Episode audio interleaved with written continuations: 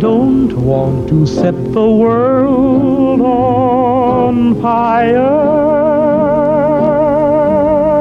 I just want to start a flame in your heart. Hello, everyone. Welcome to our continuing coverage of Star Trek Picard and occasionally Copenhagen Cowboy, but just Star Trek Picard this week. I am Bob in Cascadia. That is Matt in the Southland. How the hell are you doing tonight, Matt? Doing okay, Bob. These uh, this episode, you know, we, you and I had kind of a going back and forth throughout the episode of we're starting to lose momentum.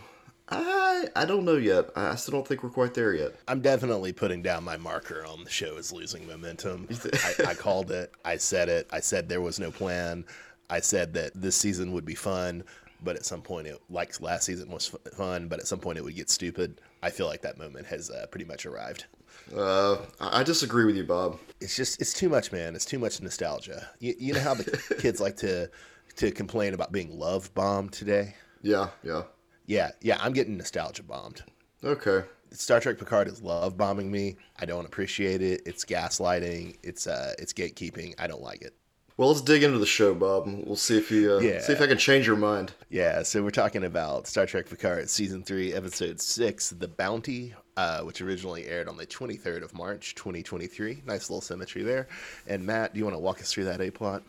Sure. So, in the A plot, the Titan is forced to abandon Riker, Musiker, and Worf on Daystrom Station amidst the Section 31 museum, while the ship retreats to the Fleet Museum to seek Geordi LaForge's help.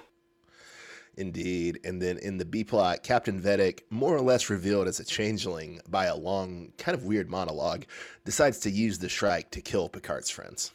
Pretty interesting B plot, I have to say that.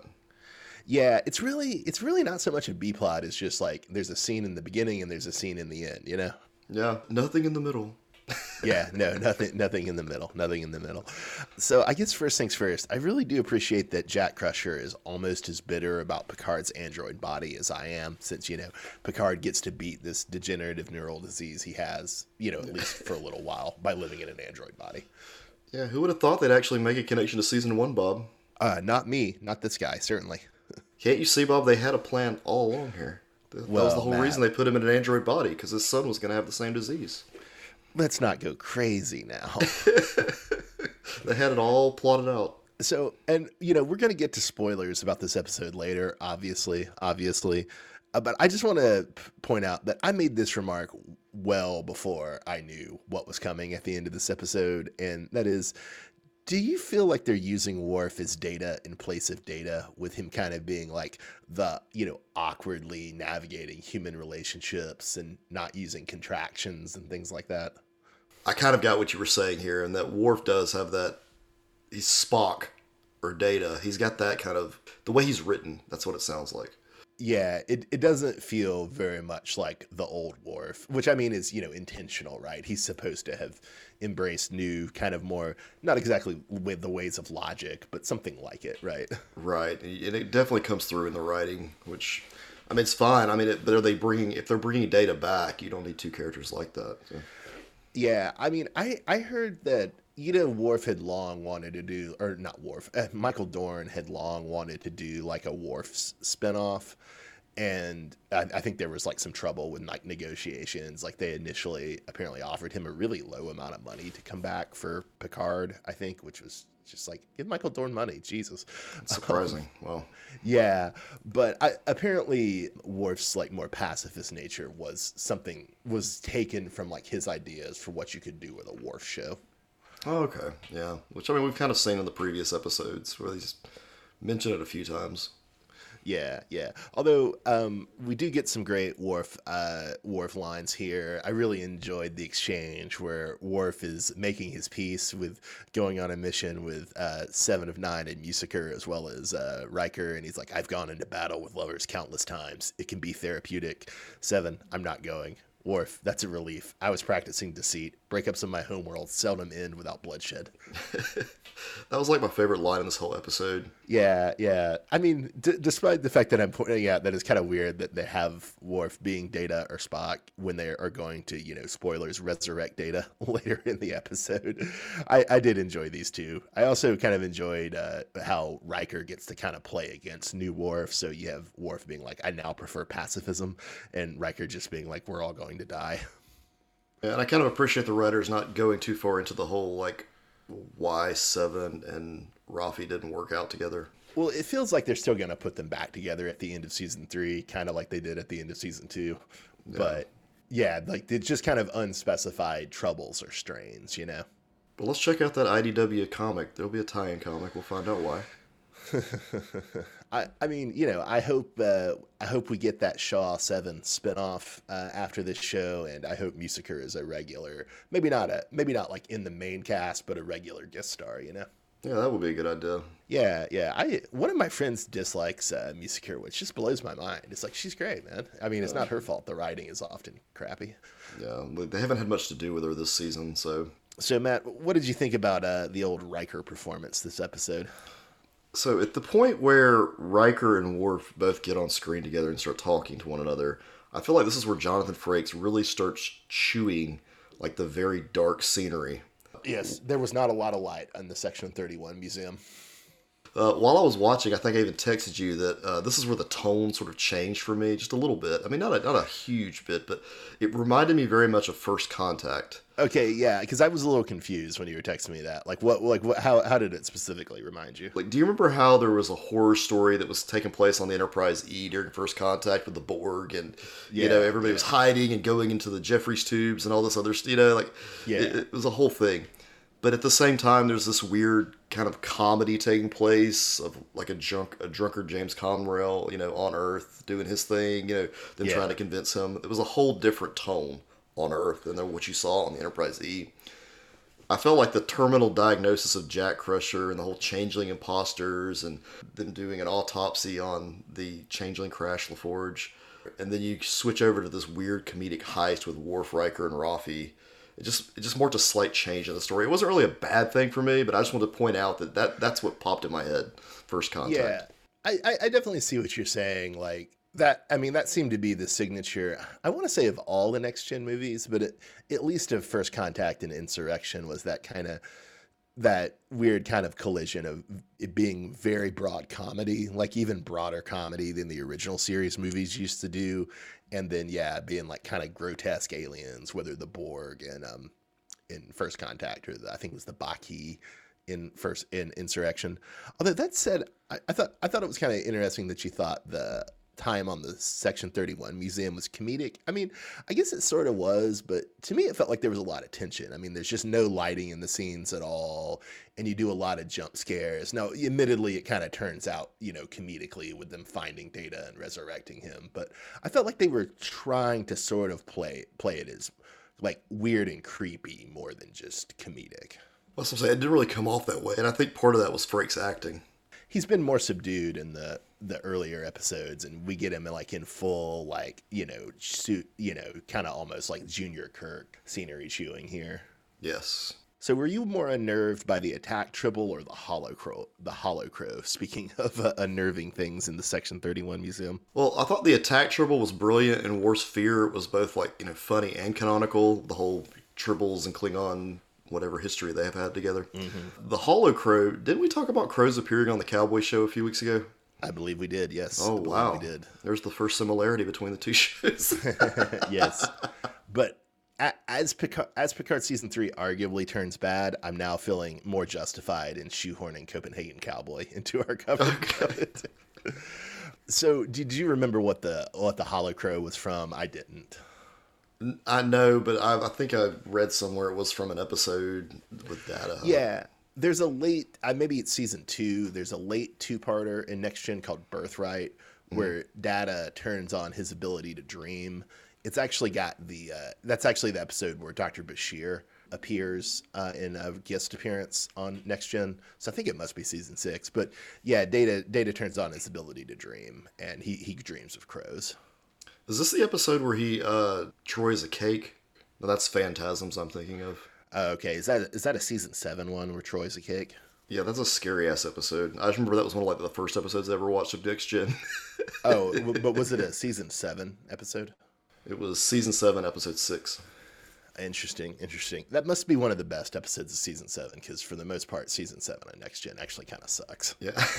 It's kind of weird. That's the one they won, they won the Emmy for. I mean, like all good things is good, but uh, it's not a good season by and large. Did you know Hollow Moriarty was returning? I guess I had heard that in the coverage, but I'd completely forgotten about it. So I was uh, I was kind of surprised to see him. It was a nice little uh, cameo. yeah, I mean I knew he was because it was in the whole preview trailer, you know, that I have to I have to watch no matter Yes, your compulsion drives you. And they made it sound like he was going to be like one of the main bad guys or something like that. So his very short appearance was a little like, okay, they, they just kind of they they really did just tease us with that, but it, it was fine. Yeah, yeah. It was just a red hair, but which I mean, kind of unfortunate because Hollow Moriarty is a great character. But yeah, whatever. You got you got to throw out red herrings. That's fine. I guess to switch over to the Fleet Museum, um, I do have to say, just Commodore sounds like an amusing rank for Geordi. That's it, it. Just sounds funny. Yeah, the name Commodore LaForge, it sounds like sh- like epic. like, I don't know why. I, Commodore LaForge. Yeah, yeah. So we get to see. Honestly, it feels like just an entirely new characterization uh, for Geordi. It doesn't feel anything like to me the Geordi uh, I remember from the show or the movies. Maybe, maybe if I rewatched some stuff, I might see some clues of it. But it just feels entirely new character to me. I think maybe because both the writers and LeVar Burton were kind of uncomfortable with like what a passive incel Geordi was for the most of the show. Uh, so instead we get him as the kind of like overweening father. And, you know, honestly, it, it worked. Like I enjoyed it. We have, you know, Crash has already been a fun character and we meet Alondra, who's like the one who's better at handling her dad. And that was fun. I think we're, I think this is an ongoing like uh, thorough line here, Bob. We have Picard, who was never a father, having the mm-hmm. same shit happen to him. We have Riker, who lost a child, was also you know kind of a father, but yearned to be you know, part of the starship type thing and going on and doing adventures. And then you have Commodore LaForge, who fatherhood has obviously changed him. It made him more. Yeah, yeah. that- That's what they're Maybe- going for with this. Maybe that's just how we're supposed to read it. Fatherhood has changed him. All they had to do though was butcher his whole character. No big deal. Well, again, I mean, uh, uh, you know, I love LeVar Burton and Geordi LaForge is uh, has always been an interesting character, but I it, it was a he was not he was a nerdy incel man. It wasn't Yeah. a great character. Like Yeah. better. What we have here is probably better. So when you so when you start your conversation with the people and say, "Oh, I can't decide whether I should give you a hug or a handshake," Well, I, I did think that there was something, and if there was something I were going to complain about in the writing of this episode, besides just all the nostalgia bombing, it's that the conflict between Picard and Geordi does feel pretty forced. it's extremely forced. Yes. You like, I know you need conflict for an episode. I know it just can't be a happy reunion of all your old friends. Like that doesn't make for good drama. But eh, I, it, it, that- I don't know. They, I feel like they should have found another angle. It was, it was kind of forced the conflict. Well, we do learn that he has two daughters, though, Bob. Not just Crash, but he also has Alondra. Yes, yes. And you know, I'm, I'm kind of glad they added another daughter because that gives us another crew member for the Titan show when that happens. So, Yeah, yeah. Exciting, exciting. Nice uh, finally, Al- Alondra will cut the strings and stop being just the aide de camp to Geordi. I, I do think it's interesting, Matt, that in your uh, your survey of fathers in the Next Generation cast, you forgot another father, which is to say Worf, the man who sired the worst child of all time. and he's the calmest of them all, Bob. Yeah, yeah. And Alexander is not mentioned at all because both Worf and us would prefer to forget Alexander. All, all he had to do was abandon the child. Hey, man. That's the other parallel, Bob, because see now that now that Picard has run into his son, you see all the shit going down. This is just showing if Worf went after Alexander, Worf's pacifist mindset and uh, indifference to his son is really something that Picard should take. That would be a good that that would be a good model for Picard. You remember that cartoon where it's like Worf uh, basketball shooting his baby into a trash can? Yes. that's the vibe here. Speaking of uh, wild callbacks, Uh, man, I usually don't like it when they use flashbacks in episodes, but that flashback to Riker in the holodeck on the very first episode of Next Gen Encounter at Farpoint, that was crazy stuff. Yeah, it's like the first time I've ever seen it in widescreen like that. The clarity of it all. I guess it's in 4K or some crazy whatever the new thing is. Just looked looked amazing. Yeah, it looked great, and then the marked difference between like you know Jonathan Frakes in 1987 and Jonathan Frakes in 2023. Um, it's just crazy, man. I mean, it probably hits me too because I had I had that episode on VHS, and so I watched it a lot. Right. so is it is it time to do ship talk? Yeah, but let's talk about these ships for a second because you know I'm I'm not a huge ship guy, and I was able to identify a bunch of these. I thought it was cool they were there. Well, you were able to identify slash the characters identified them for you. Yeah, yeah, I was able to connect the dots. I was able to say that's the one they're looking at and the one I'm looking at on the screen. Are you also able to? Uh, are you also able to fit a round uh, peg into a round hole, Matt? Uh, most of the time, yes. All right. So the ships, Bob, that I was able to identify, you know, that they also pointed out to us very clearly, which I'm fine with. The Defiant. Yes. The New Jersey. Yes. The Enterprise A. Yes. Voyager. Yes. The HMS Bounty. Yes. Geordi's daughter mentioned something about Hangar 12 which I, I didn't know what that was about. I guess it probably is not the case because they made such a big deal about saying Hangar 12. But I thought it was just meant to be the the clo- the bounty and therefore the bounty's cloaking device. That that was sort of how I took it. But I saw all of them, right, Bob? That's all the ships. No, Matt, not not nearly, oh. not nearly. Oh. What else was there? so the well, I guess you know, obviously Defiance from DS9, Enterprise A from the movies, Voyager from that show, and then the Bounty from Star Trek 4 and Star Trek 3. So New Jersey uh, is not one we've ever actually seen before. Apparently, it's a tribute to the former showrunner who's from New Jersey.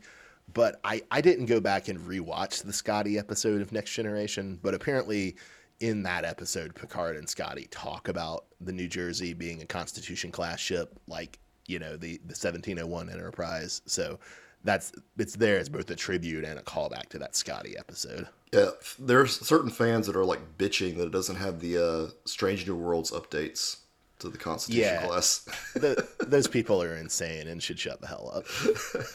I agree. It was it was all it was awesome to see the original design the the way yeah. you know most people remember yeah. it. Oh god, yeah, people are people are insane. Um, so other ships we see, the only one of these I actually spotted on my own was we see a K't'inga class Klingon cruiser, which is from the original series. I did spot that on my own. I totally saw that, but cannot remember the name of it, so I just left it off. yeah. The, these others I, I did not spot, and I had to go to Memory Alpha. And I would just say, kids, Memory Alpha is the only reliable source. Like all these clickbait, um, these clickbait like media news sites, like or like, ooh, see the list of like the ships in the episode, and it's like None of them have the complete list. Only Memory Alpha has the complete list. Legit, it's the one I used. I saw it too, I was like, this isn't all the ships, but maybe Bob won't remember. I, you're the one who I, I, didn't even put the ships in the in the list, man. I, yeah, I, know, but I thought it was important. We need to know. Yeah, I, I really think I really think this is going to be a big plot point later on. We'll get to that towards the end of the episode. Oh no! Oh no! I was gonna try and rewatch the episode and like pause to actually see what the other ones were, but I, I didn't I didn't have time to do that unfortunately. Sorry, listeners. So these are other ships that we definitely see on screen, albeit very fleetingly, and they're not called out. So we definitely see the NX-01, the original Enterprise from the show Enterprise, which I guess is nice because I was kind of thinking, like, man, I mean, not that you should be a Star Trek Enterprise fan, but if you're a Star Trek Enterprise fan watching this, you're like, where the hell is my ship? Yeah, you, um, you pretty much gotten the shaft all over. So, yeah, yeah. Well, y- you should because that show's terrible. Um, I mean, better than Discovery, but still terrible. Then there's a Romulan bird of prey, like from the original series, and then we see the Excelsior, and then we see a ship that's I we've never seen before, but that's meant to be like a post Star Trek Enterprise pre original series design called the Pioneer. And then there's a whole bunch more that are apparently listed in like text screens from last episode and this episode. Are you ready, Matt? Sure, Bob. Go right ahead. All right, so there's apparently an Akira class listed. Do you remember what that is? Vaguely, I remember seeing. I remember it, yes, but give me some info. So, That's like the heavily armed uh, ship from the first contact. Like Okay. the, the, the yeah the battle with the Borg. It's the one that's like heavily armored, uh, has a lot of weapons. This is the one you clued me into. Is that they apparently have the Enterprise D saucer so, section somewhere and at the museum, maybe in Hangar Twelve, Matt. yeah, maybe in Hangar Twelve. And then I know you remember the Miranda class. Yeah, Miranda.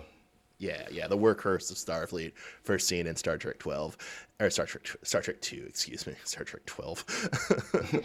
and then, do you remember what the Nova class is? No. So that's a science ship, and Voyager meets a Nova class ship that also got transported to the Delta Quadrant, like late in Voyager. Okay. And th- then, do you know what the Nebula class is? Vaguely, yes. That's the one that's like a small galaxy class with the weird with the weird section at the top of the saucer section, and then the, it doesn't really have the neck. It just has the the kind of nacelles and the lower hull just like close in under the saucer section. Does that make sense? Yes. Yeah. So that was a reg that was a regular in Star Trek: The Next Generation. Um, I think the first time we saw it was uh, Miles O'Brien used to serve on one called the Phoenix, and the first time we see the Cardassians. The Phoenix. Wait a minute. Yeah, yeah. May, well, I mean, that might be a surprise. Is that yeah? Cromwell's uh, Phoenix might be wait somewhere here too. Whoa. And then apparently, apparently the Stargazer, Picard's old command, is here. And then um, a Saber class ship. Do you remember what a Saber class ship is? No. I feel awful not remembering any of these. That's an that's another first contact design. Whereas the Akira is supposed to be like a battleship. The Saber is supposed to be like a scout ship. Oh yeah, I do. Okay, I do remember these from uh, Star Trek Armada. Yeah, yeah, they were big in Star Trek Armada. The Akira, the Saber, and I think the Steam Runner was the other big one. Yes, that's correct. And then finally, there are no no Steam Runners though, sadly.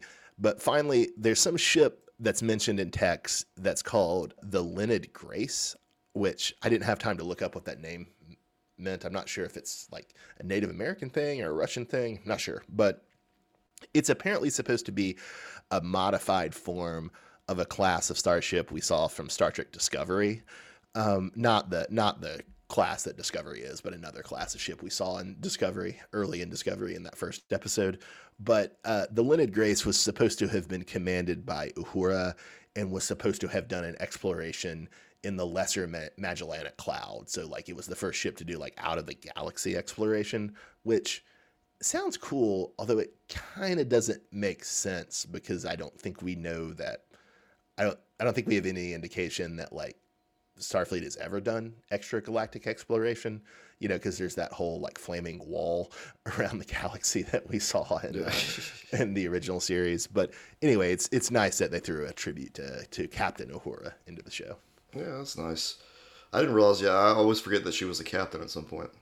Well, we didn't. We I mean, we didn't know that. Like it's it's been recent.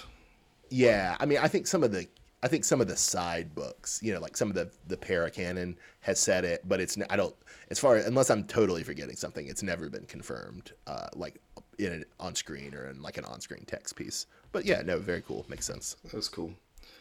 All right, Bob. Well, thanks for going through all those ships for us. Yeah, yeah, you you opened the box, man. I just I just finished the job. You started it and I finished it. To go back to things that matter, like characters, I uh, I did enjoy that uh, Picard and Geordi both have the realization at the same moment that they're arguing with each other. And that it's like, no, it's actually our kids who are doing it. Let me just just for the for plot purposes, they took the cloaking device from the HMS Bounty, and they're gonna Uh-huh. put it on the Titan. Uh huh. Yeah. Yeah. so that, that's that was up. that, And that was their whole plan. Yeah. they got it out of Hangar Twelve, Matt. Allegedly. Allegedly, yes. So Allegedly. Yeah, people on Reddit are talking about how like the the cloaking device must be plug and play. I don't know if you're familiar with that term. Like you just be able to plug it in like a USB port. I mean, I'm not. I'm not uh, completely dense, so I, I have some idea of what it means. and how it didn't require like 18 hours of updates when it, they finally did put it in. That, that was Well, pretty cool. Matt, we have an explanation for this in episode from a Worf quip where he says, "My guess, superior Klingon technology." That's what I'm guessing because that's an old cloaking device. They steal a cloaking device in one of the Romulan episodes of the original series. It's the one from season three with the female commander. I'm blanking on the name. I don't think Yes. they install it on the Enterprise there. But then we also see like there's that there is a pretty good season seven episode of Next Gen about like a Starfleet ship uh, that Riker used to serve on called the Pegasus, like trying a cloaking device and it going wrong. But I feel like it works pretty easily, and I don't know. I, I, the the impression I always got was that cloaking devices are easy to to transfer like ship to ship. Okay. I guess they are plug and play. But what was interesting to me though too was this has brought up a lot, a lot of the things. I don't remember who it was that said how many different. Tre- I think maybe it was LaForge. Said how many different treaties you've broken doing this, Yeah, yeah, which which was funny because it brought me back to DS9 where I'm like, he's absolutely right. You have to have a member of the Romulan star, uh, their version of Starfleet, on your ship if you're going to make anything. If you're going to use a cloaking device. yeah. I learned that from the Defiant. Yeah, which I I still sort of uh, I still sort of wish they'd they'd had that Romulan be a more important character in DS9. I could have that would have been way cooler. But yes, I agree. Yeah. But I was thinking, yep, there's one thing they've not done correct. You can write that down. So, Matt, speaking of uh, characters, I do have to say that, you know, narratively, trading Riker for Data, bad trade. At least, at least for me. I, I, I feel like I've made my peace with Data. I, I feel like I've seen him die like three times. I don't really, I don't really need to see more of Data. But this isn't just data, Bob. This is data to the fourth power. He's got data, lore, Soong, and Lel all hanging Lol. out. Lol. Lel. Why I put Lel? Lol. All hanging out inside like a single body. Uh, Riker's just a pizza chef, Bob. I mean, but the it, it is expressed that it's still mostly Data. It's got he's got elements of lore, Soong, and Law, but mostly Data. You think they'll like smack his head and they'll all just like come back together and he'll just be data? Yeah, yeah, no, that's well. and the, the hilarious thing is what they they clearly just figured out the the way around it because I, as I understand it, Brent Spiner's objection was never to playing Data; it was just to the makeup. Oh. and so it's like, oh well, narratively we've written around it, so he doesn't have to wear all that awful makeup anymore. Yeah. We'll make this data age somehow. Kind of like I guess Picard's body's supposed to do as well. Yeah, when they pointed that out, I was like, oh, I see what they're doing there. Look, this episode was not a bad episode. And also, uh, screw you for calling Riker a pizza chef. That that was the source of some great memes in uh, season one. Okay, that was some great memes of Riker the pizza chef. Yeah, so this episode was it wasn't bad. It was it was very entertaining. But I don't know, man. Just like all the nostalgia porn and the revival of Data, and we're gonna steal Picard's corpse. It's too much. It's too much. Oh, Bob, you, you must not have caught it. Then What did I miss, Matt? Oh, well, Bob, you didn't catch it in the museum. They also have Kirk's body. What? how, how could they have Kirk's body, Matt? It's in it's in the uh, the what do you what you call it? The, It's underneath some rocks on the on that planet. Yeah. Oh yeah, yeah, you're right. He gets out of the cloud. Uh, I'm an idiot. Yeah, you're right. It's buried under some rocks on that. Yeah, planet. You're trust me. right. If, if they could get the whole Enterprise D up, I'm sure they could get Kirk's body up too. Okay, yeah, no, the Nexus is the Nexus is what the thing was called, but yeah, all right, duh, duh. He doesn't Yeah. he doesn't stay in the Nexus stuff. Yeah. um, yeah, you're right. If they could har if they could salvage the Enterprise D, they could salvage Kirk's body, just like they did in those great novels by William Shatner. So what's going to happen, Bob?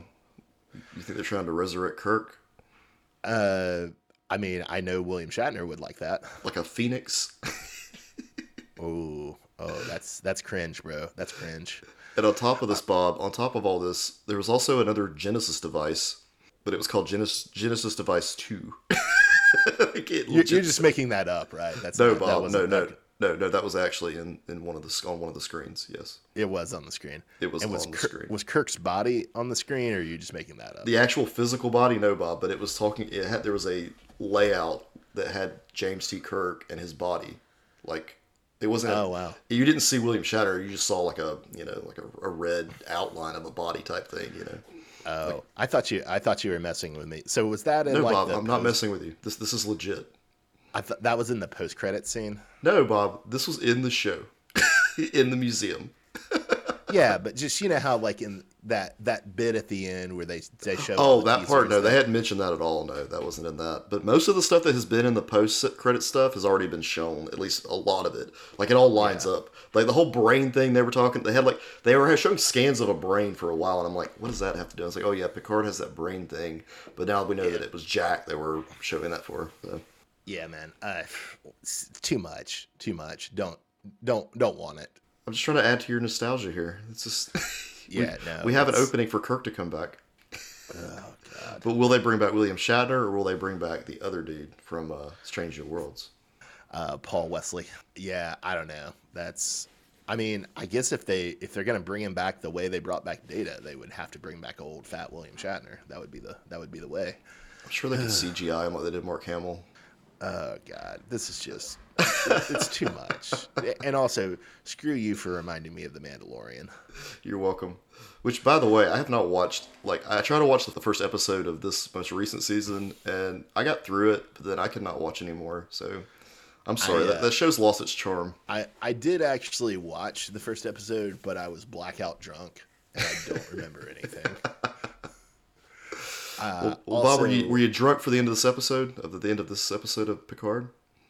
No, although now that you're telling me about the Kirk's body and the Genesis device, I, I might just go pound some uh, pound some liquor right quick. How about the uh, how about that reveal, Bob? Though at the end, yeah, so we have a nice little double reveal where you know we already basically know that Vadic is a changeling from what we saw her doing with her hand earlier in her monologue at the beginning of this episode, but we get that confirmed, and then we see that apparently she's kidnapped Troi.